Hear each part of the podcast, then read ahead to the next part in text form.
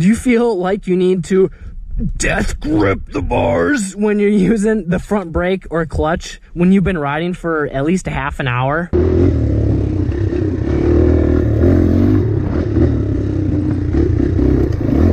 So if you're using more than two fingers on the clutch or the brake, then you're using too much energy and you don't have as much control as you normally would. Now, why is that? Maybe you've been to a motorcycle school and they told you or they didn't tell you not to use three or all four fingers for the clutch and brake. So if the clutch lever is really stiff, it's really easy to want to use all your fingers uh, to pull in the levers because, well, it's just easier. But when you're riding a dirt bike, uh, especially trail riding off road, where it usually takes more energy than riding a street bike, you want to have as much control as possible.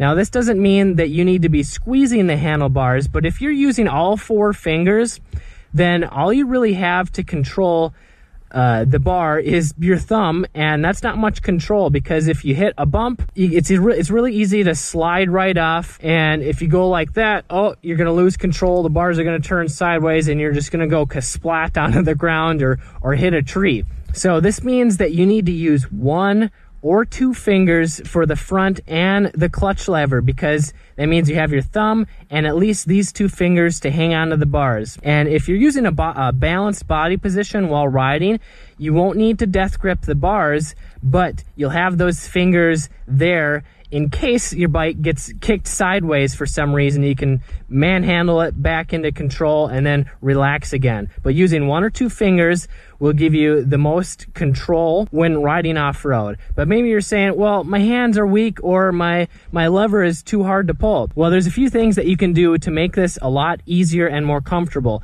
For one, your clutch cable, if it's cable operated, it's adjustable. So you can adjust this, make sure there's just a little bit of slack in it.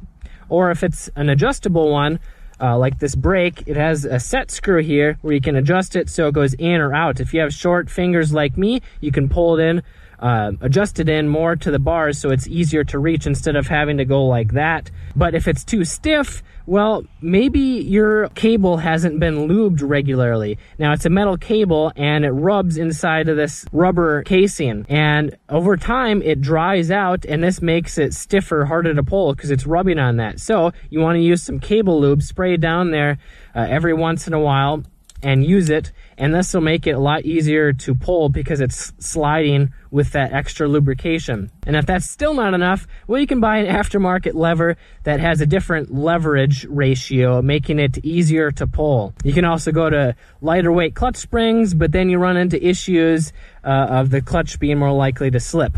Now, you're going to have more control with one or two fingers on the levers, but if you've formed bad habits using the front brake lever, then you're more likely to lock up the wheel and slide out or be too scared to use it. So that's why I want you to check out my next video on using the front brake safely and efficiently. I'm Kelley Fager from Motocross Hideout. Learn more, ride more.